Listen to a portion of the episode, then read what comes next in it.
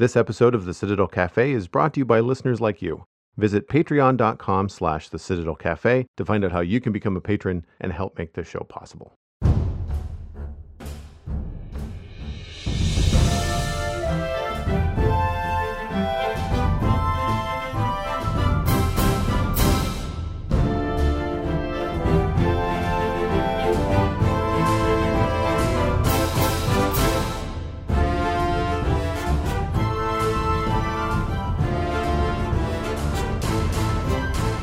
This is the Citadel Cafe, episode number 394 for Wednesday, February 17th, 2021. My name is Joel Duggan, and the Citadel Cafe is where my friends and I hang out to talk about the geeky stuff that we are into. Joining me this week is Ryan Murphy. You can find him at Zombies Ate My Podcast, Dungeons and Diapers, and The Gamers Inn, as well as R Murphy on Twitter and slash Ryan Murphy CA on Twitch. Welcome back to the show, my friend. Hello, hello. Uh, it's interesting. I, I thought, how am I going to do this this small talk intro banter? And I thought to myself, well, we're not allowed to talk about weather. And then I remembered we should add another rule to the TCC, which is uh, Ryan's not going to talk about when was the last time I'm on, and then like while you're talking, googling it, figuring it out, and then interrupting you and saying, "Oh, I haven't been on in X amount of time." Now, mind you, I did not look it up pre-show, so I don't actually know it. But that would be breaking the second rule of intro talks, so I'm not going to do it. Um, but it's probably been since Christmas, I would guess. Inside joke, it was Christmas. Yeah, yeah. Dang, I already screwed up. All right, It- next it- time. Yeah, it's been well, it's only been six weeks into the new year, so like I haven't recorded very many new episodes. So I've gone through I've gone through the roster of the regular uh the regular co-hosts at least once. Um, Oh, and uh, it, and it's been great because like I, I for those of you that are, are maybe new to the podcast this week, if you don't know, um, we now have a regular co-host on the first week of the month. So Stephen uh, ESC is on the show now monthly, which is fantastic. Uh, and speaking of regular co-hosts, Ryan is filling in for Brockett, who is on daddy duty. Brockett and his wife Laura welcomed their daughter Ainsley earlier this month, and so Brockett's gonna be busy uh, helping out with the new baby the next couple weeks. So congrats to Brockett and, and Laura. Everybody seems to be doing healthy and happy and and cute. Wow, they're cute uh, because um, they have an older daughter that's two. Uh, and everybody looks like mom. I'm sure they probably get this a lot, but all of them look like Laura. so, uh, but they're a pretty cute little family. So big congrats to Brockett and Laura. And Brockett will be back on the show maybe in, I think he said April, maybe May, um, just to have a couple months to kind of focus on what's happening with the fam.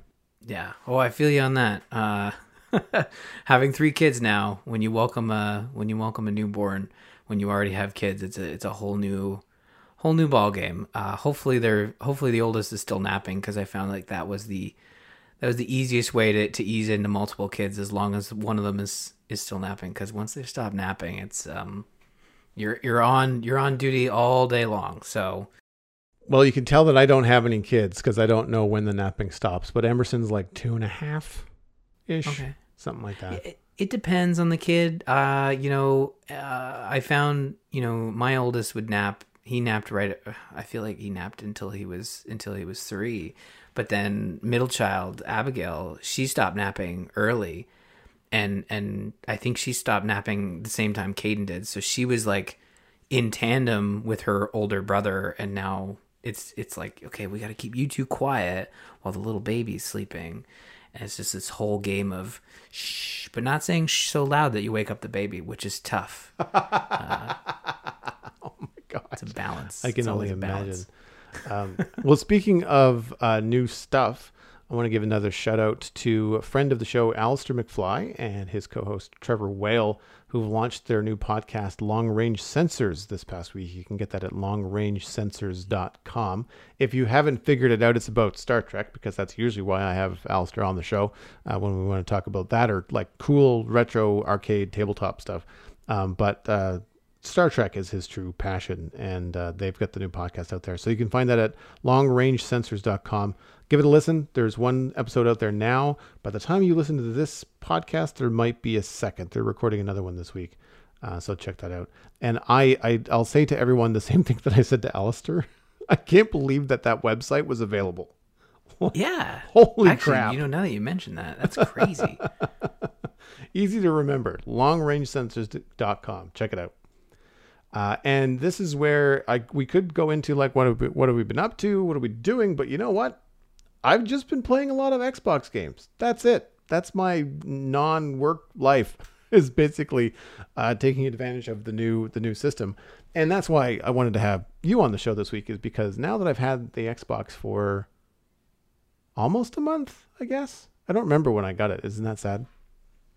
Can't be. Yeah, well, I mean, the last six weeks have been a bit of a pandemic blur. So yeah, I, it it was the very tail end of January, so I guess I've only really had it two weeks. So it just it just feels because of the the amount of time I've spent with it, I guess, uh, and and coming off of not having a very nice TV, not being interested in a lot of new stuff that's been coming out for films and whatnot.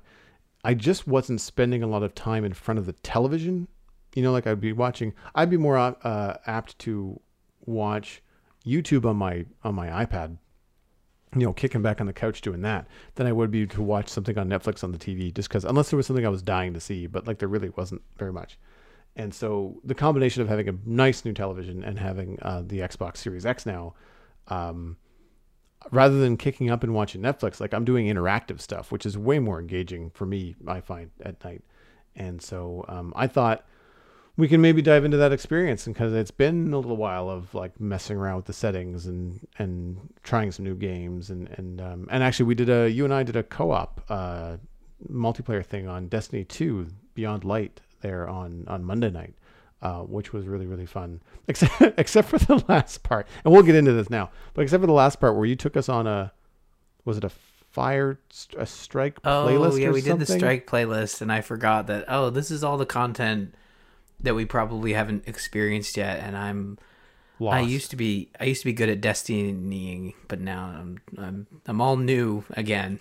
Yeah. Well, I mean, I don't I don't remember dying a lot, but I certainly got my my butt handed to me a number of times by some of the fights that were happening on like floating asteroids and like I don't I've never been here. there were yeah. bad guys that I had never seen. It's like why are they black and glowing? I don't know what's going on. And so uh, it's been it was a little bit over my head. But the first couple things, um, and then we we we switched gears and we and we started doing missions for you because I mentioned this last week on the show with Destiny 2 Beyond Light, they've revamped the onboarding missions of like, so you're new, like Joel. Uh, welcome to Destiny. This is the rules and this is how it works and blah, blah, blah. And so you do those missions and then you move on to the Beyond Light missions. They've removed the other missions from the game. The old stuff, like if you want to, if you're a hundred percenter like me and you go like, hey, I'm new to Destiny. What's the order I should play the missions in so I can get the story? Um, you can't because the first three campaigns are just not there and the two latest expansions before Beyond Light are there, but all the content gives you rewards that are underpowered.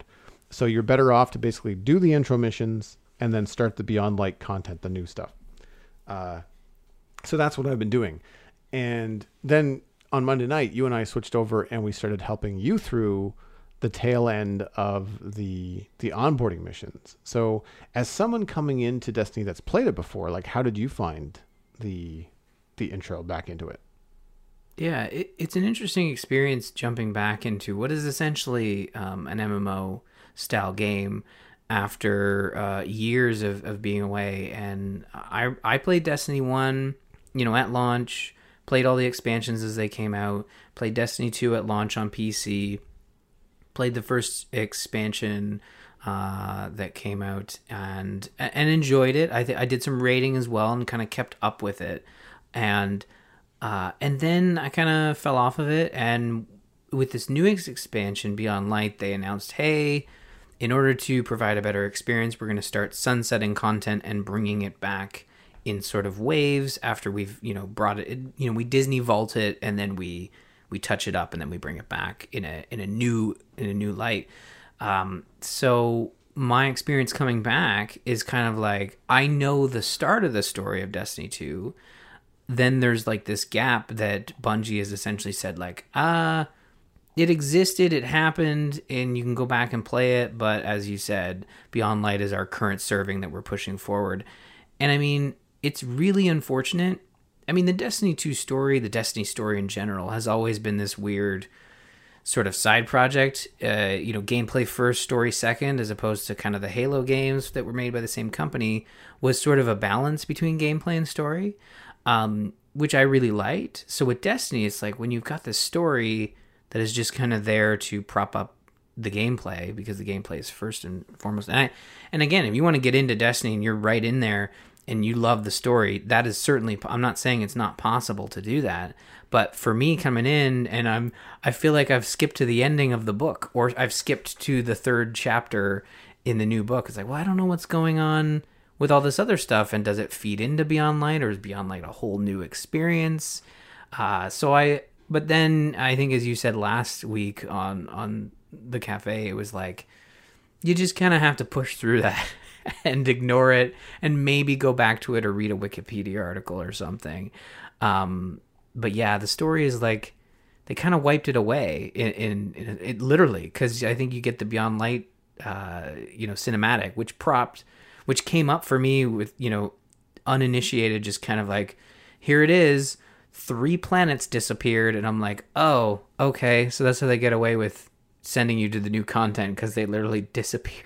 like, yeah. It's weird. I thought yeah. they would just say like, "Hey, you know, this content's no longer accessible and it'll come back later. It's like, nah, there's a canon reason. It's not even a canon reason. There's a canon explanation. It's just gone. Um, I think the darkness kind of came in and and uh, and, and muddied the waters. A little bit. Yeah, that's the impression that I got. I I don't remember exactly how. There are some hints in the dialogue that you know, congratulations, you've kind of finished your you know earlier missions. Uh, now that you're an accomplished guardian, I need your help with something uh, mm-hmm. slash you know Mercury, Venus, and uh, I don't remember the other planet, Mars, I think. Um, yeah, it was like I, Io. is a I, couple moons. Yeah, so and... Io, Mercury, and Mars. I think I can't remember how it goes. But yeah, Titan or yeah, Titan might have been one. They they've all yeah. disappeared, and and the the dialogue is basically like you can imagine sort of like a Ryan Reynolds movie moment where it's you know you're in this group of people that are all getting the same speech, uh, and and then you just kind of lean in and go like, that sounds bad. Is that bad? And someone goes, yeah, it's like real bad. And so, and that's all you need to know is basically, so we're sending you to I, we're sending you to uh, Europa, uh, to, to fight this, the, this, I can't remember her name, this general that's, that's causing all those problems. Um, yeah. Eramis, I think is, is the, is the main baddie. Um, and she apparently is, is from the story because like when you get introduced to Eramis, like your ghost, your little ghost robot, who I like, and provides you with a little bit of doesn't provide you with backstory, but he provides you with back emotion, right? So when someone says like, "You need to go find it," looks like Eramis is wielding this thing and being bad and doing things, and and you can tell how much, how close attention I paid. Um, and the ghost is just kind of like, "Eramis, wow." That's really serious, and you're just like, oh, okay. Well, she's obviously important, you know. So you you get that information, and in a way, I'm glad that it's not like a giant monologue where they beat you over the head with the last three years of Destiny in a paragraph. You know, mm. it, they and they, they could right. yeah, they, they could. To. They let you figure it out along the way, and and I and I like that. Um, there's also there's also someone that helps. I want I don't want to spoil it for you because you're really close to it. Um, but there's also another character that I think you used to fight that you then have to then like get information from and so the idea is that you're this liaison between Trader Joe, you know, uh, and what's happening on Europa and what your next missions are. And so there's a lot of really cool back and forth there. I don't have a history with the character, but I've been I've given enough been given enough information that you kind of go, okay, so I'm guessing that other guardians that have been around longer than I have probably have a beef with this guy. Um, I don't, but it doesn't matter. You just kind of like you kind of side eye the guy like, okay, I'll just I've friends have told me that you're not trustworthy, so we'll just we'll we'll blow you know we'll we'll go on this way, and it's not like you have any choice because there's only the missions they give you. They're only coming from him. so mm-hmm. like if you want to progress, you have to do it. So it's not like yeah. it's a MMO in the sense that you have a choice, you know. Well, it's interesting. I think when when you think a little more about it and, and how they've how they've set up Beyond Light with the new onboarding missions, the new onboarding missions are essentially. It was really weird for me because I'm playing through those early missions and I'm like, this feels super familiar, and I couldn't quite place it. And it, and it's literally they've rebooted um, Destiny One's first uh, mission zone, which was the um, the the EDZ zone or the well the Cosmodrome. EDZ. Yeah, well, the Cosmodrome was in Destiny Two. Um, and it was always there, but the EDZ, which is the uh, the Europe Dead Zone or Yeah, Europa European Dead Zone, or yeah. European Dead Zone. Thank you. Uh, real continent. I know that. Uh, but uh, no, they the European Dead Zone, and that was Destiny One's intro missions, and they kind of brought that back. So they literally what they've done is they've taken the start of the Guardian and brought it up to Beyond Light. So it's kind of like instead of you uh your you know all new characters in canon starting in Destiny 1, they've now have all new characters starting in canon at Beyond Light. And you kind of catch up and they move you through some early content of Destiny 2 to get you to Beyond Light. And then the other stuff that that is the interstitial stuff actually happened to these characters. It's just it it didn't happen to your character. You're coming in year 5 because uh, but there's been a whole you know half a decade of class before that you just weren't you weren't going to that school. I switched analogies like three three different ways from sunday there but you, you kind of i think my brain understands where i'm going with this and hopefully the listeners do too and, it, and it's funny i know there are probably like oh catch up on destiny story in five minutes youtube videos and i'm sure they're very um, they're very good at sort of breaking it down for you because again the story isn't complex um you know and i think that when it's you know light versus dark you, you literally got the light and you've got the darkness and they've been fighting for eons. And the character you mentioned i saw that cutscene and i didn't know who she was but they did mention the cabal the cabal evade invade i think in one of the expansions. And it might have it might have been the taken king and there's like which was in destiny destiny 1 and they it's kind of interesting for them to do all those callbacks to a game that came out you know six years ago content that came out six years ago not even part of this specific game. And there was like hints in that content of like oh the cabal homeworld there's this distress signal. And what they're explaining in this beyond light is like yeah our planet was taken over by the darkness. We've we've ran and and uh, you know now we're now we're trying to fight it here.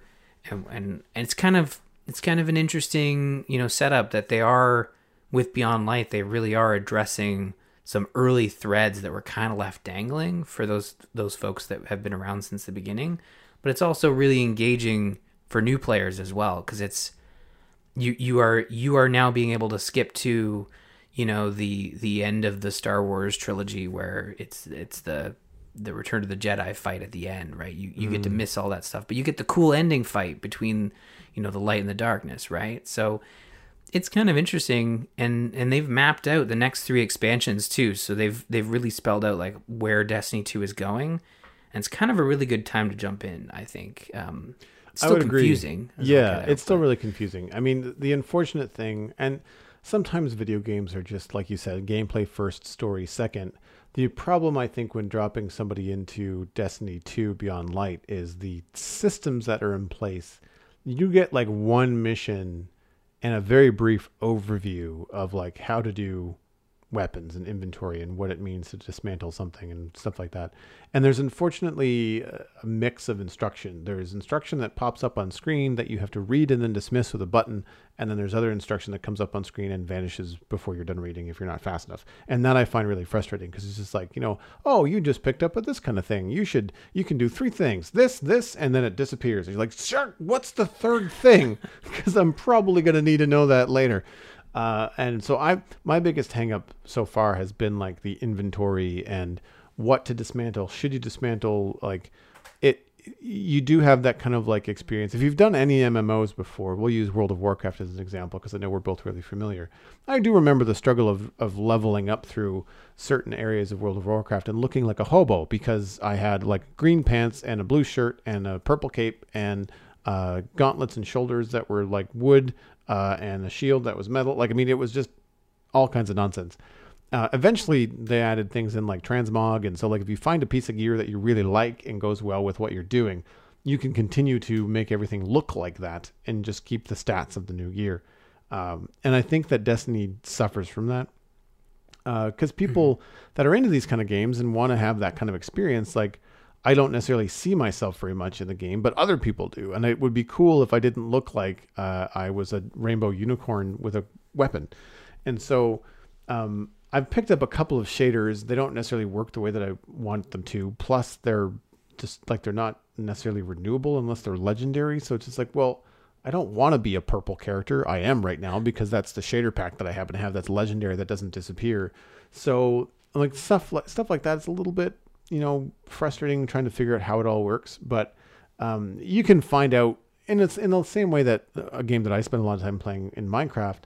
Um, you ha- you have to eventually go to the wiki. Like d- depending on how deep you go into the game, there's only so much that the game can tell you because there's just so much going on, and eventually you're going to have to watch a YouTube tutorial, uh, a let's play, or just talk to friends about it.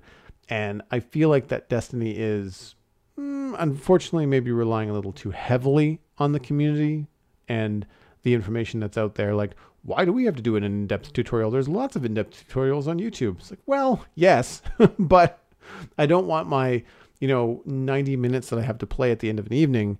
I don't want half of that spent trying to Google how the hell to do something because I've done that and that's that's been frustrating.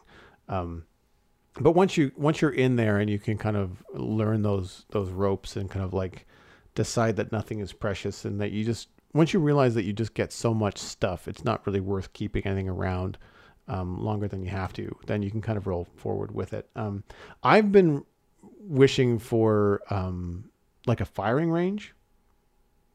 Do you ever have that need? Yeah, I can sort of see that um, where you want to just test out because all the guns that you get access to, especially early on, you're constantly switching, and you're getting different different types of scout rifles, different types of assault rifles, fusion rifles, all that fun stuff. So I can see a need to go in like, okay, these all have like a very similar feel and and power level. Let's go in and test them out. I don't know if there is like a firing range because again, like when you're in the, the world is fairly populated and when you're in a quiet zone like you're not able to shoot your gun. You're in the i wonder if there is a firing firing sort of section. Not that I i've been able to find. There's a couple of things that are are new. It's it's called the hive or something but i don't know where it is because the instructions to find it on this place were one of those things that came up and then disappeared before i could acknowledge okay fine that's where that is. Um, Hmm. so i don't know where that is yet um, there's also another planet that I haven't explored because it's part of the new season content, and I wanted to get through the the Beyond Light story first. Uh, and I've got like one more boss battle. Well, I'm assuming one more boss battle. I don't know. Um, so yeah, it's it's one of those things where it, it, it's a hard, it's it's fun. It's a hard sell, you know, because you're just talking about it. But where Destiny excels is the gameplay is very good. Like it's easy to pick up. I wasn't sure I was going to like a shooter with powers. You know, like I wasn't sure I wanted to have a shooter that I had to do melee stuff and I had to do like not spell casting, but like, you know, the different things that you have to that you can do with your abilities and tech trees and all that kind of stuff. And I do really enjoy it. I really like playing the game. And I I I can see where people that like it this much or more will forgive the shortcomings, right? Because you just kind of beat your head against a wall until you get it. Because you do enjoy the process of shooting bad guys in the head. You know, like it's just it's such a simple mechanic. Um, but I think too that the the weapons um, are a big deal too. Like just the fact that at first you get like a rifle and it's a rifle it's a standard thing but then once you get your first energy weapon then you're like okay now i see the appeal. You know like with something in your hand like hums and shoots like blue lightning engulfed bullets i'm just like i'm on board. This, this feels really good. Combined with you know hdr uh decent you know sound and vibrating controller like i mean all that kind of immersion stuff starts to, to happen. And there's definitely moments where i will get a new auto rifle or something like that and fire it in a firefight for the first time and maybe not giggle out loud but i'm definitely grinning going like i like this. This is this is in this is in rotation now you know because i like the way that it feels. A lot of time for me it's like i don't need the most powerful gun. I'm more about the accurate gun because i'm not the best first person shooter with a um, xbox controller. So i need something that's not going to have a lot of like recoil and kickback because otherwise i just don't hit anything um, in terms of machine guns. I'm more of a sniper scout rifle guy. Um, what are like where do you land with your weapons most of the time? Uh, I like I like the scout rifle. I like to be able to have that you know two x zoom, go, look down the barrel, but not have to worry about uh, being super accurate. Um, and then um, I'm not I'm not a big sniper rifle fan because I'm just not like I said not accurate. But the fusion rifle is nice um, because you can kind of like charge it up. But I've always been partial to a good shotgun. So like a scout rifle Huh. for far back, shotgun for up close. Uh, I can sometimes mix in the pistol sometimes um, with with a if there's no scout rifle available. But in terms of the heavy weapon, I like the idea of the sword, but I always die whenever I get too too you know in you know inundated with enemies. But the rocket launcher is also nice, but also you can easily kill yourself. so Yes, I don't know. I guess I live like to live on the edge. I like I like the heavy weapons. I thought the power weapons, I think that's what they're called, power weapons. They they do a good job of like they're way larger than the other two weapons that you use. So when you when you equip it, it feels like oh something's going down. And uh, I definitely just use them on like bosses or mini bosses, and it's just really satisfying for something to come out. And I just look at it like I don't have the time to needle down this two thousand hit point you know guy that's just going to drive me nuts for the next five minutes. And so i wait for an opening and then I, I hit them with something like a rocket launcher or grenade launcher something like that and take them down by half and just speed up the process. Um, i find that very very satisfying. I do like the sniper rifles from time to time.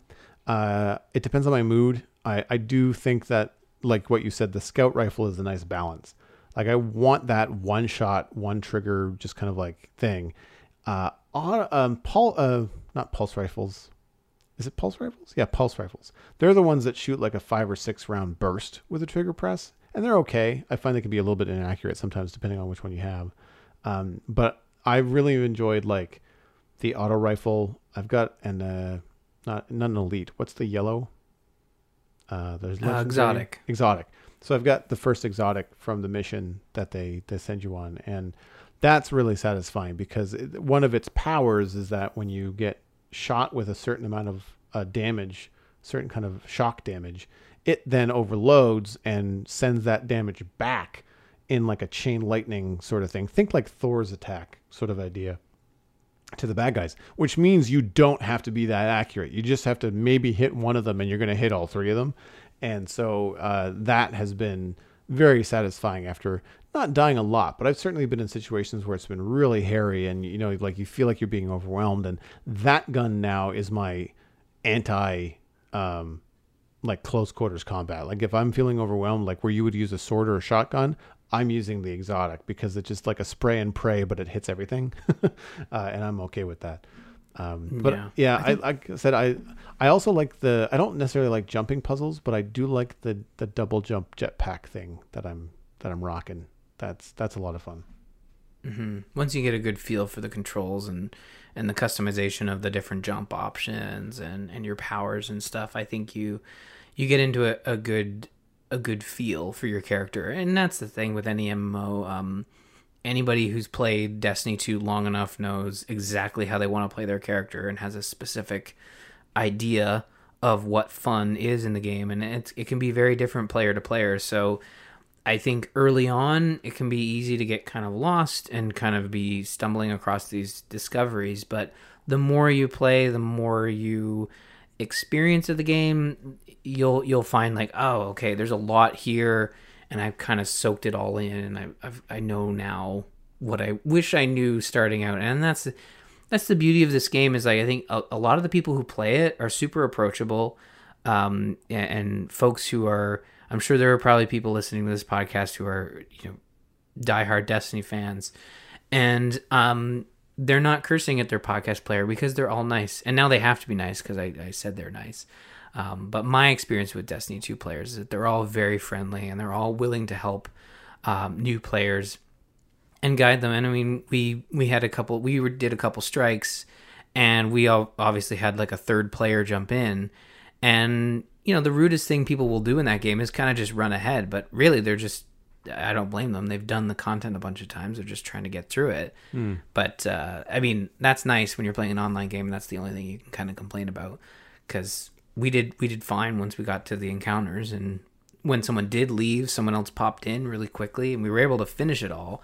There's nothing more dissatisfying about an online game when someone leaves and it's like, well, we're doomed now, right? So it's um I find it to be a very positive in-game experience and I, and I think it is because they kind of limit the social interactions. Like there's no like voice chat, it's not enabled by default. You can kind of change all that and and it's just maybe I haven't played enough to experience the bad side of it, but I I think it's been it's been my experience with it has been pretty positive. Yeah, well that too. that mission that that we did together there Monday night, uh, that um, boss fight, um, I did that on my own with two other strangers, um, just because it was the time of night that I was playing, and that was the next mission, and I just I didn't even realize I don't think at the time uh, that it was a multiplayer or or a three person strike until I actually loaded it up. I was like, oh crap, okay, well I hope guess I'm playing with other people, and my thought was like, hope they don't mind that I'm new. I mean, I'm not new to video games, so it's not like I'm completely useless, but I certainly, pardon me, at the time I was running a Titan Striker, and it was fine, um, but I am much more in tune with the game and my weapons and like what I need to do and how to use the powers to my advantage and better at keeping an eye on the cooldowns and like all that kind of stuff. Um, I've also switched just for fun because I did end up in the onboarding missions uh, unlocking the other subclasses, and I'm currently really enjoying Sunbreaker. I haven't tried the Sentinel because um, most of the time I found that I wanted more offense, so I'm using the Sunbreaker. You're you rolled a Warlock to play Beyond Light on on Xbox, I think. How's that going? Yeah, war first time playing a Warlock. Uh, I I kind of stayed Hunter throughout my entire Destiny playing uh, with all the way back to the first one on PS4. And being a warlock is interesting. It's it's certainly a different feel. It's more, as you would expect, more magic focused, um, and it's been it's been really nice. It's been it's been a good experience. I, I really I really do wish I, I eventually will get around to trying like a Titan. It's kind of been interesting to find that they've really had these three class archetypes since the very beginning. They've added like subclasses, and I think they've added one subclass for each of them since the launch of Destiny 2, and and there really hasn't been a lot of changes there. And I think they've just been more focused on sort of the gameplay that you can you can run your characters through. But yeah, the warlock's interesting. Uh, I'm still kind of getting used to it, but the warlock has this supportive feel to it, and that you do have these healing um, circles you can put down, but you can also switch that up and put an empowering circle down to increase damage. Which my experience with raiding and and group content in Destiny is that there's this very specific role that you play, whereas we gotta we gotta get the damage done, lay down an empowering circle so that we can all do as much damage as possible during this phase, so that we mm. don't fail out and it's really interesting. Uh, you know, I've experienced that from from afar, but now doing it in in game now, it's it's been really cool to experience a different class because I've just played Hunter for so long, which is the DPS class. Yeah, you kind of it is the easier class where. I mean, in, in terms of roles for MMOs, like I've always done DPS because it's it's it's not that it's easier, it's less pressure. You know, the t- the tank has to hold aggro, the healer has to heal, um, and buff and stuff, and like that. There's this pressure there, even when you're playing with the nicest people. If you screw up, it's you know it sucks. Um, but the DPS is like, oh well, just do as much damage as possible, and they'll do the rest, right? So yeah. I've always enjoyed that pressure-free role. Um, and I might be simplifying it, but I know the healers out there know what I'm talking about. There's a yeah. lot of pressure being yeah. a healer. I was I tanked in World, World of Warcraft. Now I didn't do anything really hard. So I'm not saying that I was a good tank because it was just five man dungeons where it was, you know, pretty easy concept stuff. But um, I did enjoy the, the odd time when we had a better tank with, and I would switch over to like a Retribution Paladin and just kind of do DPS or AoE or whatever. Um, not the most efficient at it, obviously, because it's not meant to be a DPS character. But um, Johnny, my co-host on the Spawn Chunks, called it. He said, like, "Don't tell me. I'm to guess. You're a Titan And I was like, yeah, how'd you know? He goes like, I just, from what you've talked about, the way that you talk about Dungeons and Dragons, the way that you talk about World of Warcraft, it's like, yeah, of the three classes in Destiny, Joel's going to be a Titan. And I took it because it was described as like the longer lasting, more robust character. And I'm just thinking like, I'm new. I'm probably not going to be that good at it. Um, with the Hunter and Warlock focusing more on abilities and movement. I just thought, mm, I again, like I'm so new to this game and new to get back into console gaming after several years away from it. I thought, you know, I'm just going to go with the, I'm just going to last longer. I'm not going to have to worry so much about avoiding being shot. I'm just going to hopefully not die as quickly. Um, and and so far, I, I quite like it. I do miss um, the striker ability to have two grenades, um, but now I've also got enough gear with I think it's resilience. I can't remember the the name of the the, the statistic uh, that you get that allows you to then um, throw more like recharge your abilities faster. Grenades, I think, is one of them. Discipline, Yeah, maybe. I'm not sure. Maybe. Uh, yeah. Anyway, um, th- and that leads me into you know some of the stats and stuff that I find overwhelming. I I really do wish that there was a better way to compare weapons and um, similar to um, gear, like your your armor, it'll say this has got like an armor rating of this number, uh, discipline this number. Uh, you know, it adds this six, twelve, whatever it is.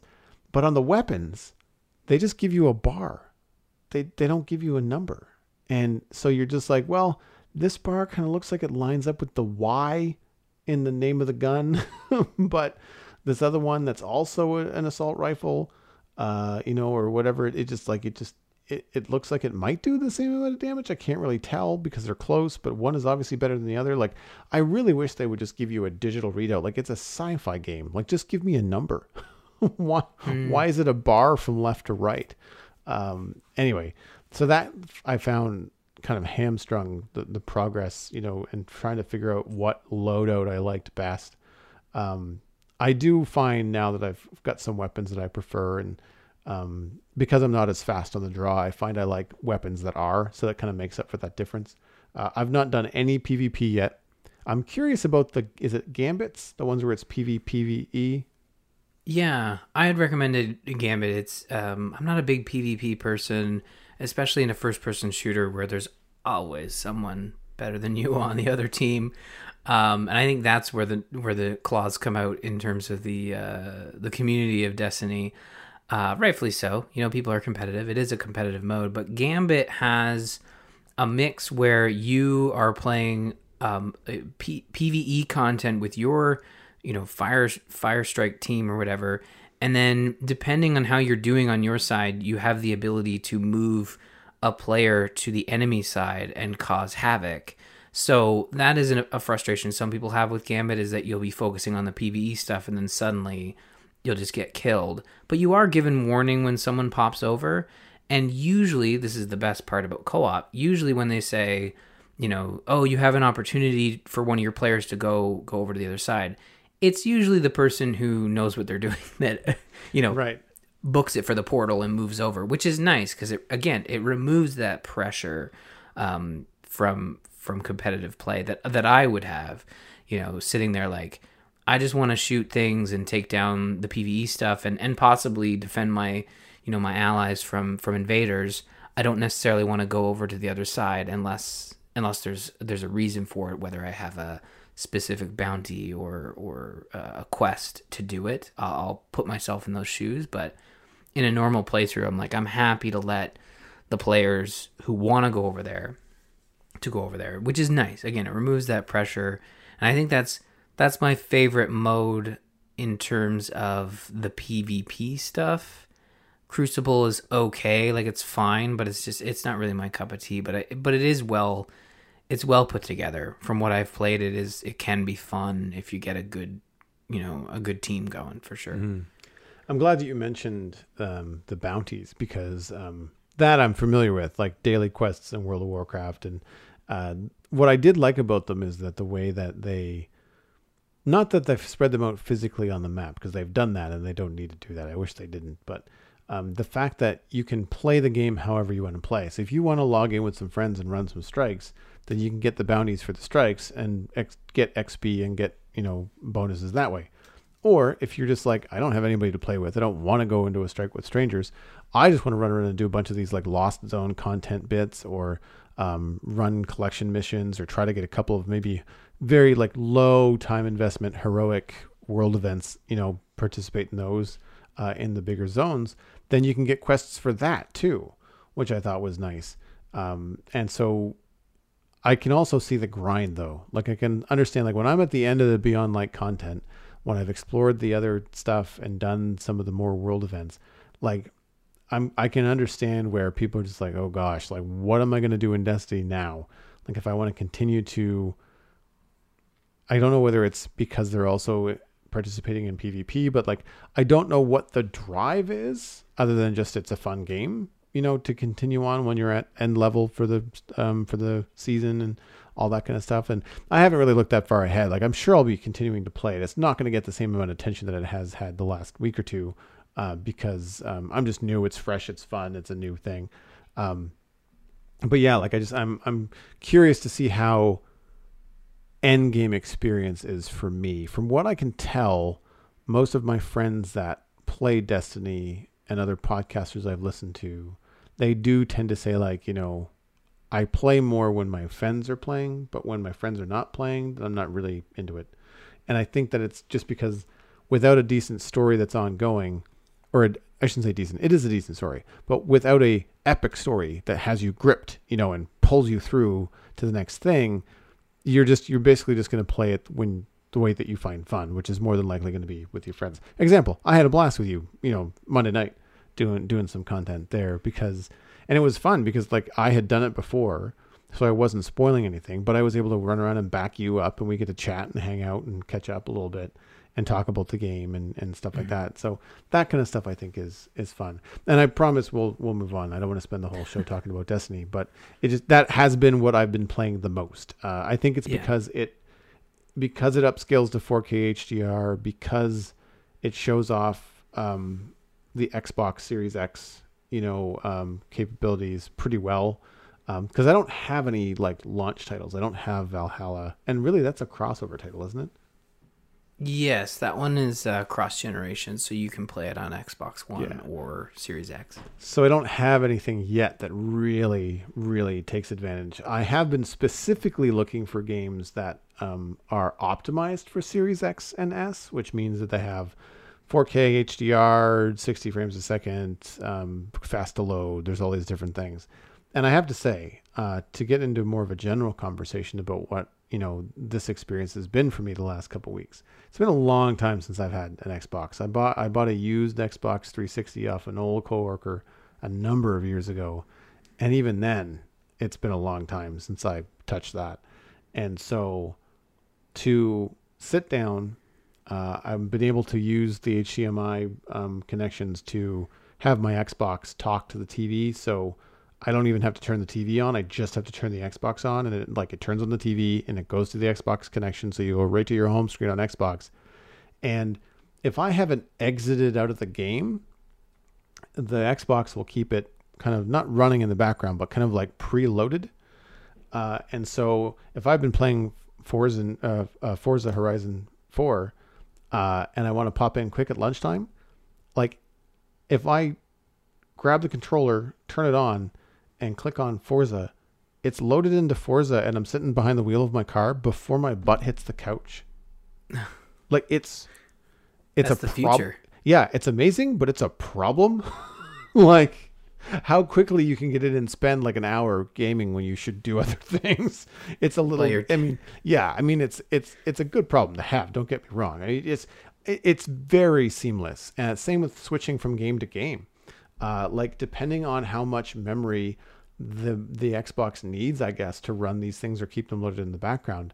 Um, I could just switch. Like I remember, uh, I was playing Destiny and I wanted to switch to Forza because I just like, well, I'm done with loud, explody stuff. Uh, I'm gonna wait for the next mission. I probably finished the boss fight. It's like, okay, well, I don't have time to start something right now, but I still got 20 more minutes before I gotta go, so I'll switch over and I'll play some from Forza, thinking that I'd have to quit one game and then start the other, and I'd have time to go grab a drink. Nope.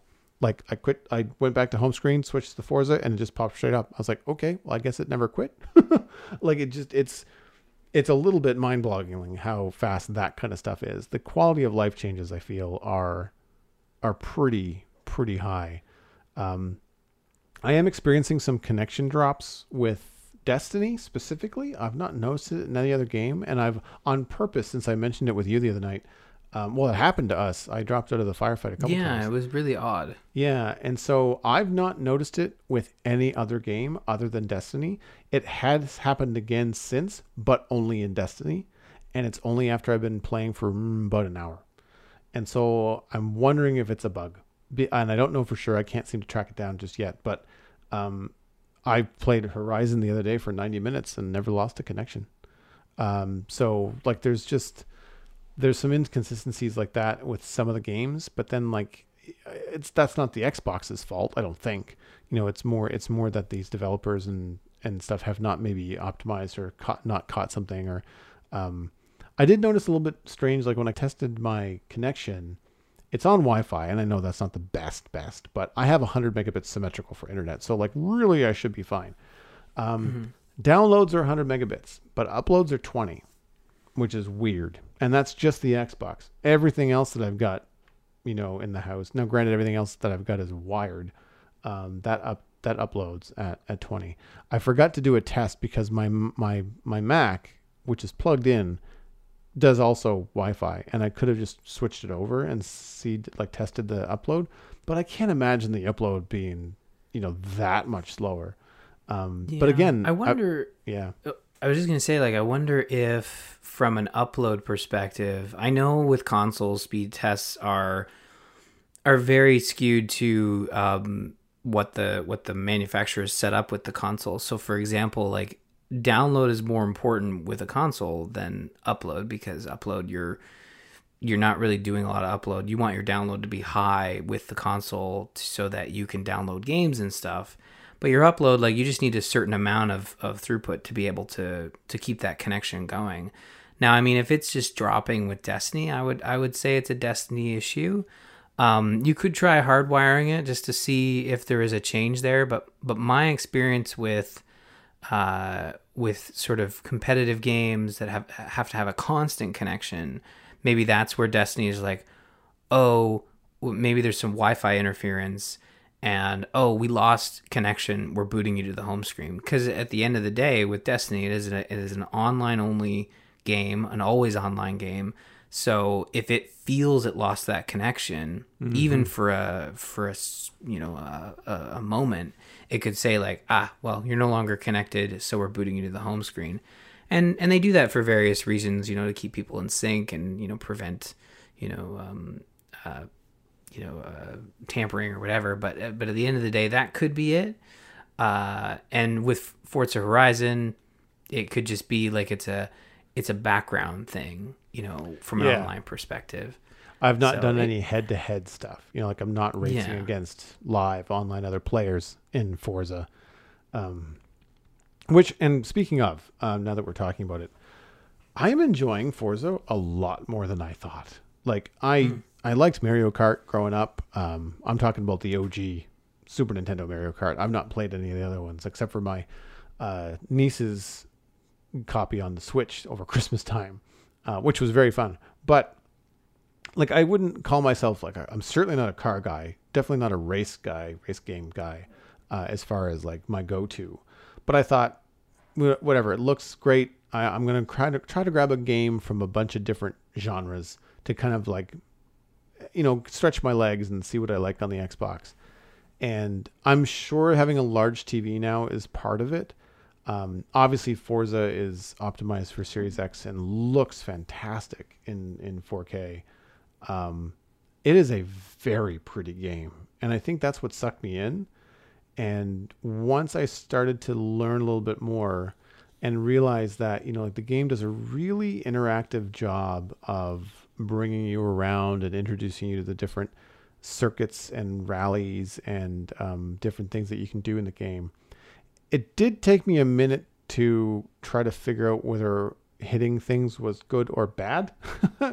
um, I was worried that I was be damaging the car. I was like, well, what this is like, this can't be completely devoid of any kind of like penalty, but it is. Unless you're running a simulation, which I imagine most people don't do, um, you can run you can run down a brick wall with your Ferrari. It does not matter. It just it'll look like it's banged up until the next time you load it in again. So the I guess the the pay the payoff or the trade off there is that you get like a cracked windshield and you don't look if you want to take a screenshot you're going to look beat up until you like switch cars. Um, but i've really been having a lot of fun. I i don't like the off-road stuff quite as much. Um, i tend to prefer more like the sprints like the straightaway ones or the ones that have a little bit of a wind to them but they high speed. Um, i now have a lot more cars than when I started off. When I started off, I got the first three. Uh, I think can't remember which ones I chose. I chose the Audi. I chose. I don't remember all the car brand names again because I'm not a car guy. Um, but there's a couple that I had. Uh, I think it's a Ford Focus, and then I also grabbed, um, or I won. I think I can't remember how I landed it, but I ended up getting a Lamborghini, and that really then opened up the game because you now had something that had excellent braking that matched its speed and the turning and the handling of the car meant that you could do a lot of things at high speed without drifting into the corner. And you didn't really feel like you were all over the map. You weren't oversteering as much. Uh, the lamborghinis are also four-wheel drive. And something that i find very impressive about forza is you can really feel the difference between the cars. Like i I got a really hot sports car from some promotional email that they sent me, and it looks cool. I don't remember what the hell it is, but it's really hard to steer on windy roads because it's front wheel drive and it's a fast car. And so you really have to know what you're doing in order to handle it on, on windy roads. Um, which I like doing because Forza is just so scenic. Like there's been days where I log in and I just like I don't race. I just drive around for 20 minutes. Like just going for a Sunday drive. A lot of times behind you, as a matter of fact. So, so I don't yeah. know how this works, but I'm assuming that it looks at my friends list and says like, oh, a bunch of people that are on your friends list own this game, and this is the last time that they were driving around, and it kind of like throws you into my world. And you drive, and you're obviously like a ghost car. I know you're not online, um, but it's really funny because there was one particular race where the other people in the race, one of them was you, uh, going through the the sprint, and at the time I had not unlocked the fancier cars. I was driving the Audi, which is a nice car, and I was flooring it. But you were in a McLaren. so I'm just looking at the McLaren on the straightaway getting farther and farther away. and I've got it to the floor. I was like, well, I guess I'm coming in second this time. I remember sending you the screenshot. And yeah. it, it's just, it's one of those things where that combination of like having some friends buzz around, even though it's not live, you kind of want to beat them um, the fact that I can take a screenshot so easily with the Series X with the controller button and send it to you, and that I didn't need a massive tutorial how to do that, like there's a lot to be said about how sleek the, the setup is for Series X and, and the new operating system and like all that kind of stuff. It's it's been really fun for me to be able to interact in that way. Um, when's the last time you played Forza? Uh oh, it's been a while. I played at launch, so a couple years ago, and wow. the Forza franchises always had this thing they call like a drivatar, and they just kept saying it until it's kind of become a normal term. It, it was weird, but now it's now it's totally baked into the experience. And and what it is like, everything you do in your racing is building this this drivatar that is then sent out to your friends lists uh, who are playing the game.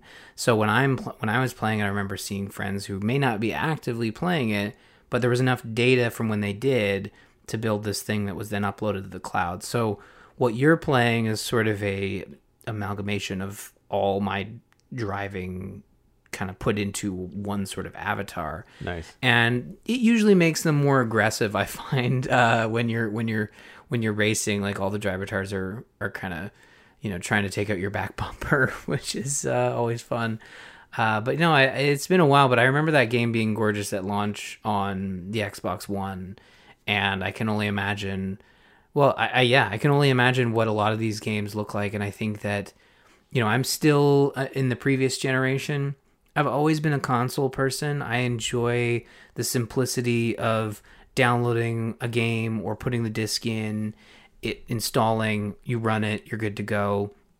And all the quality of life stuff coming with the Series X and the PlayStation 5 of you know, uh, smart delivery where you're always getting the content that is made for your system, and uh, the ability to sort of have multiple games running in sort of a, a background state, so you can always you can switch on the fly, which to me is really great because usually, especially with Game Pass, like I've got my big AAA game on the run, and then I've also got like a couple indies that I'm bouncing between. So to have all of those sort of running in like a cold state that I can bring them up at any time, that sounds fantastic. And and the screenshot sharing, I know like to a PC player, like there are ways for you to do that with different systems, but I've always appreciated the simplicity of just being able to sit with a controller on a big screen and just have it all at my fingertips. And yeah, you don't have the control that you have with a PC experience.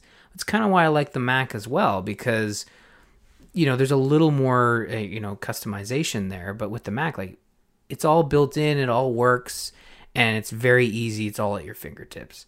Uh, and I and I've always enjoyed that sort of catered experience. And I've I've kind of been bouncing more between the PC and the consoles lately because again, more of those experiences are targeting the next generation, which I don't have.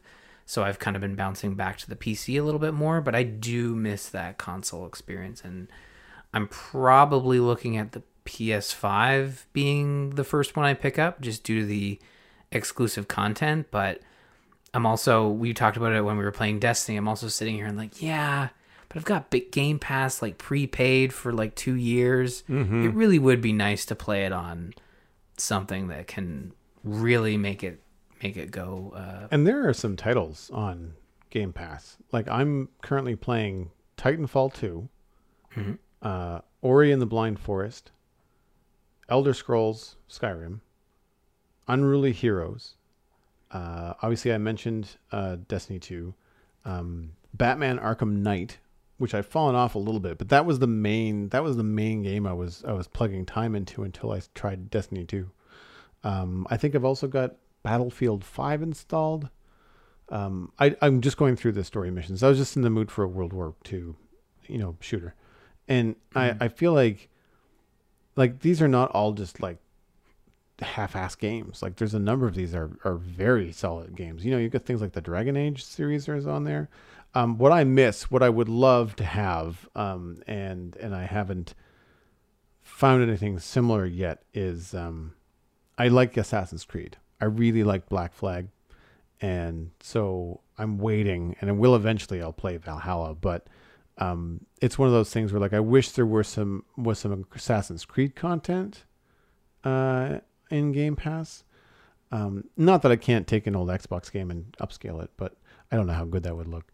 Um, yeah, like it's it's one of those things where there's just the for me the Xbox um, is just the value add. It's the mm-hmm. the X especially because it's Game Pass Ultimate, which means that when some of these games, if they don't already have cross save, then I could easily pick it up on the PC and continue where I left off, or um, have access to a bunch of different games on PC rather than waiting for Steam sales or what have you. Like for example, if I wanted to play Battlefront 2, the the Celebration Edition is on uh, Game Pass. I could sit and play that on Xbox, or I could play it on the computer, you know, and stream it and have some fun with the community. So like I I love that flexibility and it's perfect for me because I've been out of the gaming loop for that last generation. Like Xbox One, One X didn't even never even looked at one, you know, let alone owned one. So there's a lot of stuff that I just missed that I get to catch up on. Um, specifically things like Ori. Uh, I haven't played a lot of Ori, but uh, it's beautiful as a as an animator and an artist and and someone that appreciates that kind of work. Um, not that I don't appreciate that work in all games, but like for whatever reason, because Ori is hand drawn um, and and 2D, it like it is. It's really really pretty excellent game mechanics, like really fun adventure, whimsical world, like a high contrast of like the dark, dark backgrounds and and the very glowy, you know, main character of Ori that you control. Like there's, a, it's just very satisfying, more satisfying than I thought a platformer was going to be. Because one of the things that I thought when I was downloading and choosing games on Game Pass for the Xbox was like I wanted to go through and I wanted to get like a couple of first person shooters. I wanted to get like an adventure game. That's the Batman one. Like I wanted to get a platformer, racing game, etc. And looking at Ori, I was like, well, I'll grab one. It looks really pretty. The artwork sold me. But I was like, I don't know if I'm going to want to play a platformer on an Xbox Series X. Like it just felt like kind of like a waste of the hardware. And boy, was I wrong. Like I just, it's just, it's, you need that variety and it's nice to have that break of just like i don't really want to necessarily have an intense experience like destiny where i have to blow stuff up before it kills me whereas with ori there just has that that calm exploration kind of whimsical feel to it and um, there's enough going on that you don't feel like you're just playing some old game you know on a series x it still feels current like it feels like if a platformer was going to come out for Xbox Series X, like they would probably not change a heck of a lot because why fix it if it's not broken, you know? Yeah, no, the Ori uh, games are really, really good. And I think the sequel, Ori and the Will of the Wisps, got a very substantial Series X upgrade where you can play, I think, in 6K. so, really? Uh, you can, yeah, so you could play like an upresed version uh, in 6K, 100, and then there's 120 frames per second mode as well. So that game got a huge bump, and I, I, I still think it's important to play Blind Forest first because it kind of introduces you to the the characters and the concept. But the sequel to that game takes a lot of the issues I had with it and and completely addresses them. makes it makes the combat more interesting, um, the navigation more interesting, and and they just it is a complete um, upgrade to that first one. So it, essentially saying like it'd be it'd be very tough to go back to the first one after even dipping your toe into the second one. So you're doing it right there because both games are great, but again the improvements they've they've put upon. Um, I mean, you, you mentioned you're playing Titanfall 2, a game that probably hasn't even seen a Series X upgrade, but I'm sure runs phenomenally on on the Series X. Uh, but if you are enjoying Respawn's work, I would say um, look at uh, look at the Star. I know we talked about it. Not that you need another game, but we've talked about this. Like Star Wars, uh, Fallen Order. There's a Jedi Fallen Order. It's it's Respawn's Star Wars game. Amazing, and just saw a Series X upgrade. Uh, very re- actually, I think last week they got Oh, a really? patch. Cool. Yeah, that game. It, I know you're a Star Wars fan. It's like really good Star Wars set between episodes three and four, uh, and it's a very good Star Wars story that leans more towards um, the you know the the original trilogy type of content, even though it is closer to episode three. But they really lean into that that original trilogy stuff and it's really good. I I loved that game when it came out, and I played it on Xbox One X, which had a performance mode. So I can only imagine what it looks like 4K 60 frames per second. So that's going to give you a really good experience, and it's a great Star Wars game. And I think if you're looking at Assassin's Creed, you, you got to be careful there because since you played Assassin's Creed, they've really changed um, the gameplay. Uh, not necessarily the gameplay, but the the structure of the game. So after Black Flag, moving into Origins or whatever game came before Origins, they kind of changed the combat system, and it's not quite the same. But I found that you know Fallen Order, Jedi Fallen Order, had a little bit of that old Assassin's Creed Okay. in terms of you know there was a lot of parrying and um, dodging uh, you know your, your movements sort of meant more as opposed to the newer assassin's creed where it's kind of like get your licks in when you can and then dodge out of the way but you can also parry as well. And it's it's more of a more of an active combat as opposed to a sort of a um, an engaged combat where you're trying to to parry and dodge and stuff. So i think you'd really dig fallen order and um probably probably would would put a lot of these on the back burner because it is a really good game has a really great story looks great and it is star wars to you know all up and down it's great stuff Nice. Yeah, I'll have to check that out. I've heard mixed things. I've heard maybe the maps and some of the levels are a little bit long and confusing in Jedi Fallen Order, but um, I, I've also heard Pretty- rem- it's a I've linear heard experience. You know, like I've heard like positive, mostly positive. You know, frustrating parts here and there, but mostly positive. Um, I should also add that um, I do plan to play Origins because uh, I think I own both, but Origins and Odyssey either came to me free or really cheap on Steam and or Epic over the last year. I don't remember when. I just kind of grabbed them when I saw them. Um, I just didn't up until this last couple weeks have a controller to play them with on the Oh. PC. Uh, and again, like now, it's like, well, am I going to sit at my PC with my 27 inch monitor and play those, or am I going to, or am I going to sit in the front of the, the, the television, right? Um, the difference there is that, you know, like, if I wanted to stream them for something different, then I could try to do that for a break. That could kind of fun. Um, but it's vice versa. Like, I could also download Minecraft on the Xbox, which is the Bedrock version, um, console edition, but you know, same difference. Um, for the sake of a simple argument, um, but I play Java on the computer, and I that's streaming. That's part of my kind of income, really. Um, call it a side hustle, whatever you want to call it. And for me, it's it's. I don't want to play Minecraft on the console. Like I just I I can't imagine with the number of hours that I've spent keyboard mouse, you know, playing Minecraft. I don't think that I would want to be I would be I would feel so slow, I think, walking around with a controller. I don't think I would be happy with it at all. Um I will check it out more if RTX ever comes to the Xbox. Right now it's just on Windows 10. But if Minecraft RTX comes to the Xbox, then I would definitely have to check it out. Um, I am, however, playing Minecraft Dungeons a little bit just to kind of like test it out to see what it was like to play on the console. And I've played quite a bit of that on the PC when it first came out, and uh, still haven't gotten up to the apocalypse difficulty level. But like I've re- I've really enjoyed the time in it, and um, that is going to eventually this year get cross saves. So then I could stream it, enjoy it, play it, share it with the viewers, and if I wanted to keep going on the couch, I could. And then just pick up again the next time I wanted to stream, you know, just be a little bit higher level. And so that is the only reason that I've not poured a lot of time into dungeons on the Xbox Series X because I would, but I don't want to just re like I don't want to replay it. I don't want to do it over again. I kind of want to pick up where I left off. The one exception being that I would love to take friends through it because it's such a fun game.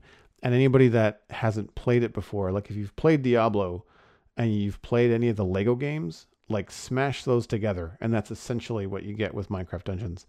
And um, it, it would be that would be the only reason that I would start over with a fresh character would be to like bring someone else into the game.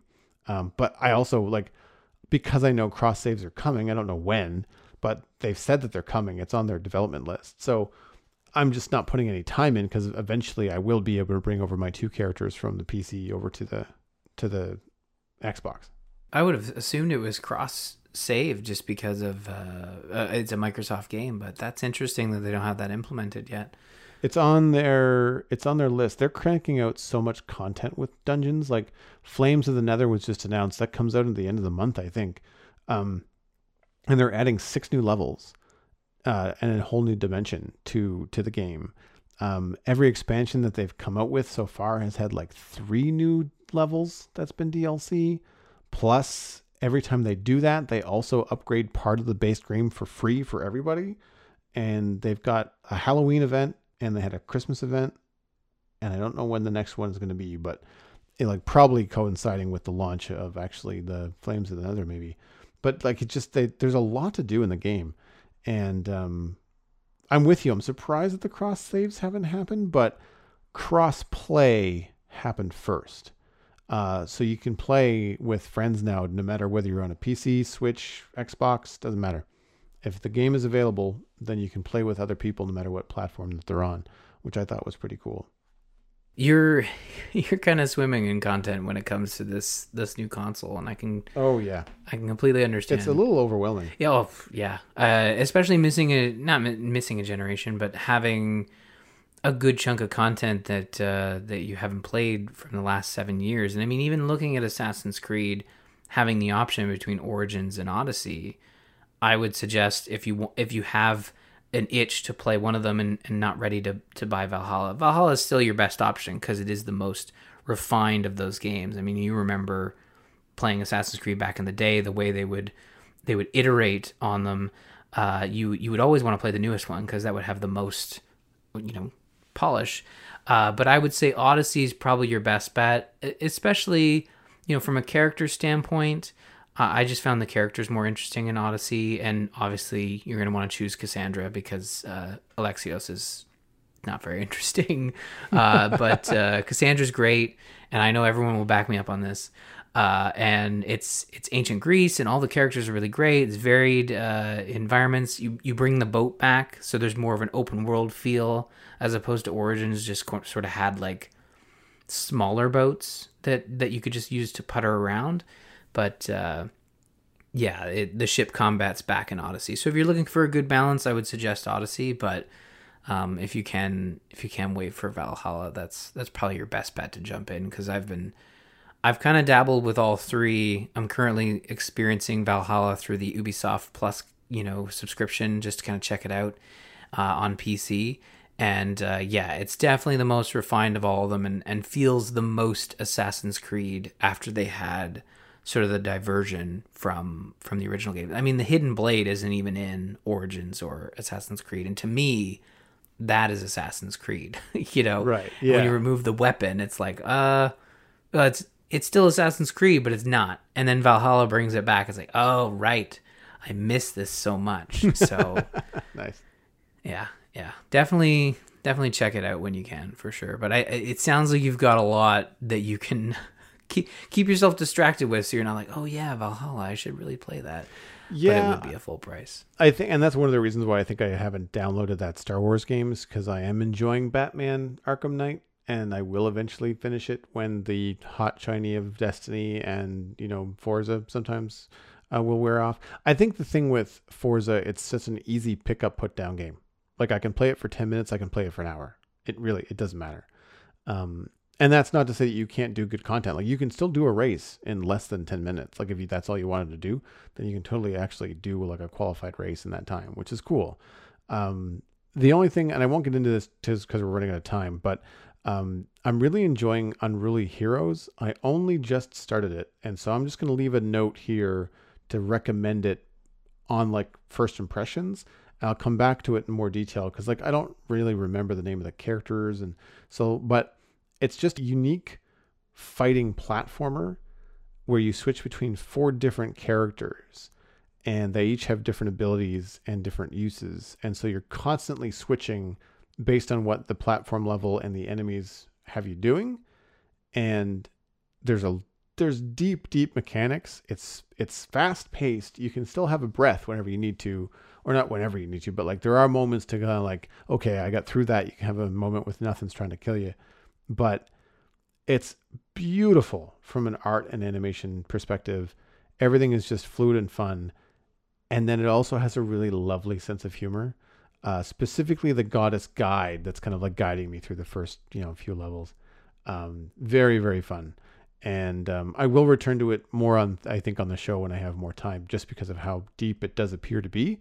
Um, but yeah, I would really recommend people if you have Xbox Game Pass, check out Unruly Heroes uh, I don't think you'd be disappointed, at least not with your first few levels, because I, I certainly wasn't. Yeah, I got to check that one out. It's one that I, I I knew of, but wasn't didn't stay on my radar long enough to get the install. But the fact that it's on Game Pass, and I enjoyed Ori, I, I probably need to check this one out as well. Well, that brings us into the Internet Minute, which is brought to you by you. The Citadel Cafe is 100% listener supported. If you're getting value out of the show, please consider putting a little bit of value back in. You can become a member at patreon.com slash the Citadel Cafe. Joining at any level will get you an invite to the member-only Discord server. There are multiple levels with different rewards like Discord roles, even access to bonus audio content on the Patreon page.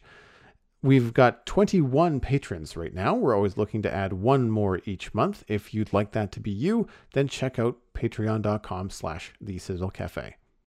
The pick this week is uh, from me via Ryan, actually. You sent me this link, what, today, earlier yesterday? I can't remember when.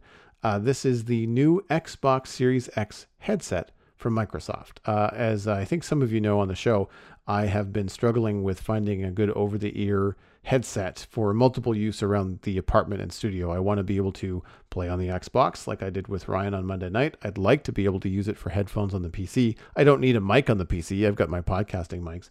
Um, but I also wouldn't mind having something that I could maybe listen to music to or watch movies with, that sort of thing. And uh, this new headset from Microsoft might be it. Uh, we don't know yet because it's only been announced. You can't actually get it yet. It's uh, available March 16th. Pre order started the other day on February 16th. It's wireless, has Dolby Atmos slash DTS Headphone X, up to 15 hours of battery, large over ear ear cups with Xbox wireless and Bluetooth, equalizer adjustments, and presets, as well as a retractable mic. It's not retractable in that it doesn't go inside the headset, but it does fold up out of the way uh, rather than just like up over the ear pieces. It actually folds into one of the, the cups. Um, it's a little bit heavier than the current headset I'm using. I'm using a Cloud X from HyperX, uh, which is around three 212 grams, and these are 312. Um, hopefully, there's not as much pinch pressure or clamping force from the Xbox Series X headset. I I find that's been my problem with the last couple of headsets I've been trying. Uh, they don't fit very well. Uh, the battery boasts 30 minutes of charge to get four hours of battery, and three hours of charge to get to the top estimated 15 hours of battery life. Obviously, it depends on what you're doing, how often you're, you know, listening to things. I would imagine if you're connecting Bluetooth to your phone and Xbox wireless, you're probably not going to get the 15 hours. Um, but still, I, I'd imagine like it's enough that I think that you're not going to like have it go dead on you all the time. Um, and it retails for 99 US or 129 Canadian, which is pretty good for a wireless headset that boasts Dolby Atmos. Um, have you have you looked at this closely, Ryan? Yeah, I'm not as not super closely. I think when you look at these wireless headsets, I'm I'm definitely in the market for a wireless headset after using my new wired headset uh, that I got uh, for Black Friday, which is a um, oh, what it, uh, I think it's a Steel Series uh, or Elite Elite USB. You know, you'd think I'd know what it was since I fretted over so much when I was trying to buy it. Um, but the this headset here, like uh, Sony has a similar sort of offering. I don't think it has Dolby Atmos. They have their own technology in their wireless headset. Uh, but I think this new Microsoft one is really interesting in the sense that it is being advertised as a headset that will work for your Xbox, your PC, your your mobile phone. And it actually another cool feature is that it supports um, dual connections. So you can have it connected to your phone and your Xbox, and you can be receiving audio from both of those. So and and and the mic as well. So one you might be asking, well, what use case do you have there? It's like, well, you know, if we wanted to use Discord for our voice chat, you could have Discord running on your phone and then the headset is connected to your phone for Discord, and then your headset is also connected to the Xbox for the audio from the game. And I think that is such a cool feature because sometimes it's just easier to use Discord, although we managed with the Xbox um, party system. It's just, uh, it's, I'd like to see all these features that they've added. And I mean, Dolby Atmos, that's crazy in a headset. Like, you honestly usually have to pay a, a premium for that.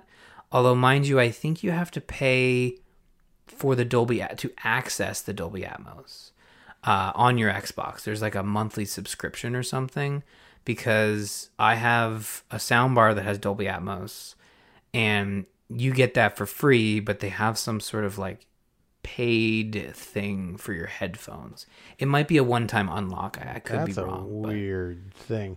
I, weird. never, I've never heard of that. The way that, I mean, when I set up the TV, like, I mean, the TV does not have fantastic speakers, but it just, it will absolutely do Dolby Atmos if that's what's coming to it. There's not enough hardware to take advantage of it to its full potential, but um, with Dolby, you know, uh, Dolby Vision and HDR content, like the television just switches based on what's coming in. I know Atmos is audio, but uh, like I feel like I don't know if I've ever heard. I could, people can correct me if I'm wrong, so feel free to write in at thecitadelcafe at gmail.com. But I'm I don't think you'd have to pay for unlocking Dolby Atmos, especially not in the Xbox wireless headset. Really?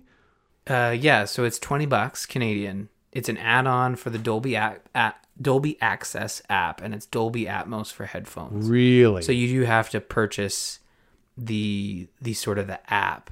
Uh, the app is free, That and it's shady. it's um I you know what it comes down to? It's probably it comes down to licensing and they must throw in just the the TV sound system for free because that is going to be a majority of your users, but yeah, it it is a there's a free trial for your Dolby Atmos uh connection over headphones. And yeah, this is this is the new world. Uh, uh, you know, all these technologies all working together and I mean it is a one-time purchase, but there are a lot of games specifically on the previous generation. It was kind of like a it was kind of a premium feature. I know Cyberpunk supported it. Um, but uh, I think going forward with this new generation, it's it's going to be more supported by by content. But yeah, it is a it is a one time purchase. It's twenty bucks. It's a little weird, but I I bet you any money has to do from a licensing thing, and for some reason they th- they throw you a bone. Well, it's better. I can see it from a business perspective. It's better to get these out under the hundred dollar price tag, right? Mm-hmm. If you had to include it, then they're going to start at one thirty nine. You know, one twenty. Like they'd be up into the 160, 170 Canadian, if that was the Yeah. case. If that was without with most people either not wanting to or not going to be taking advantage of it. Um, like if most of your gamers are using it to play Minecraft on their Xbox, they don't really care about Dolby Atmos, you know? um, Yeah. Yeah, I just that's because I would one of the appealing features for these would be to listen to movies, to watch movies with them on. At which point I would be wanting to spend the extra money on the Dolby Atmos. But yeah, well, I mean, I guess if this is the world we live in, it's better than a monthly subscription as opposed to uh, uh, just a one-time unlock. I'm glad is I looked it up. yeah, that is bizarre because that that does add a price tag to the to headphones because anybody in our shoes is going to want to unlock the Dolby Atmos, right? You're going to want that experience, and that changes the price tag attached to them. But um, none of it matters if they don't fit. so there's that. Um, having a real hard time with just I don't have a large head. I think it's just that a lot of headphones are just clamping harder in the most recent years. I, I think because it, it adds to the um, passive noise cancellation, but it is uncomfortable. I'm not a fan. Um, but that's I mean that's my pick this week. What do you have? I just threw this in here. Uh, you know, earlier today, Nintendo had their first direct, uh, the Nintendo Direct, which is their sort of presentation mode, kind of, you know, brought video game companies into the into this idea of doing, you know, just live stream events. Like uh, Nintendo kind of did it first. Everyone was like, "Oh, this is really weird," uh, but then Sony and Microsoft have, have quickly followed suit, and the the significance of this Nintendo Direct is that this is the first one we've had in over a year. So throughout 29 or 2020 during the pandemic, and we're still going on with this pandemic, but uh, they didn't have any of these big events, and usually they're they're nearly an hour long. It's a bunch of announcements, games we haven't heard of in development being confirmed, and uh, this was their the first one of those. Usually early on in the year when they do one their first one off off the hop is kind of focusing on you know the next six months. And those games uh, you know games that release from january through the summer are usually not the the big bombastic titles that people look forward to. It's usually the fall and and winter months where where those come out. So we'll probably get those announcements down the road but this is pretty significant that we haven't had one of these in over a year. And you know some highlights they they kind of showcased a little bit of everything. Um they did you know kick the can down the road when it came to breath of the wild 2 saying yeah we'll have news later but they did announce a skyward sword hd on the switch which looks really good. Uh, new smash character um, animal crossing is going to be getting a mario update to help celebrate the 35th anniversary of mario so there's a bunch of new items being added to animal crossing. They've done a great job at supporting that game. So it's 50 minutes of content. So there's there's something in there for for everyone who's who's a fan of nintendo related content. So it's uh you can go in and you can go to the YouTube channel for Nintendo and kind of find the whole direct, but you can also find uh, all the trailers sort of split out, all the big ones, so you can kind of pick and choose what you want to sort of view. So yeah, it's uh, it was really exciting. We watched it. I watched it with the kids because it was it was airing during dinner time, so we made a little event of it. And uh, yeah, being Nintendo, it was pretty easy to say like, this is probably going to be fine for kids. There were a couple moments where there was like monsters on screen and stuff where I was just I said to them ahead of time, I explained to the kids, like, look, like, this is a Nintendo thing. It's probably mostly good, but if we want to do this again, uh, I might have to take the tablet away if there's like, you know, an adult thing that comes on the screen, and uh, and that's that's how we explained to the kids. I know adult thing to other adults sounds much worse than it is, but Yeah. if there's mature content on screen, I'm going to take the tablet away and then I'm going to bring it back. Just know that you're not missing anything. Uh, it's just it's just not for kids, but it was it was good. Because doesn't Left Left 4 Dead comes out on Switch, right? Like that's one of the titles that they they have on that, right? Uh no, I don't think they have Left 4 Dead. I think the closest thing that was like I Zo- there's a zombie game though. oh yes, yeah, there was a there was a zombie game shown. I mean, Resident Evil stuff usually comes out on the Switch. That's what it is. Thank you. Yeah, and I think there was there was a couple announcements that were like I was getting ready to take the tablet away, but again, Nintendo caters to an all ages. So even if a game like I think they announced a Ninja Gaiden trilogy, and that's a pretty bloody, you know, mature title, but again, because it's Nintendo, they they make it known that this is a mature title, but they don't show you all the mature bits. They just they kind of give you the the spliced action so that it is still suitable for all ages to a certain extent. But um, they really dug it. They got bored near the end uh, after dinner was done, and that's when all the big announcements, all the Zelda stuff was happening. And I'm like, okay, let's just calm down. We're almost there. Daddy wants to know what they're doing to Skyward Sword because he kind of wants to play it again because I know it wasn't that great on Wii, but hey, maybe it'll look better. And they're like, they were constantly screaming like uh, mommy uh, do you want to buy this game and i'm like no i don't think you know mommy wants to buy the uh, the the ninja trilogy that daddy did not like because he's terrible at those games but uh, let's keep asking and from across Maybe the you'll room maybe you'll hit a home run. Yeah, that's Yeah. hilarious. so we had some fun with it Well, that wraps up this episode of the Citadel Cafe. You can get information about the things that Ryan and I talked about at thecitadelcafe.com. Music for the show was composed by Kevin MacLeod. You can email the show at thecitadelcafe at gmail.com or find us by name on Twitter. Subscribe for free on iTunes, Google Podcasts, Stitcher, Spotify, and YouTube. Word of mouth is the easiest way to support the show. Just tell a friend about the Citadel Cafe and where they can go to listen to it. My name is Joel Duggan. You can find everything I am doing online, including my illustration and design portfolio at joelduggan.com. You can also listen to my other podcast all about Minecraft at thespawnchunks.com. Huge snapshot this week. Uh, we talked about the introduction of caves in the Caves and Cliffs update, as well as uh, the world height increasing to a total of 384 blocks up from 256.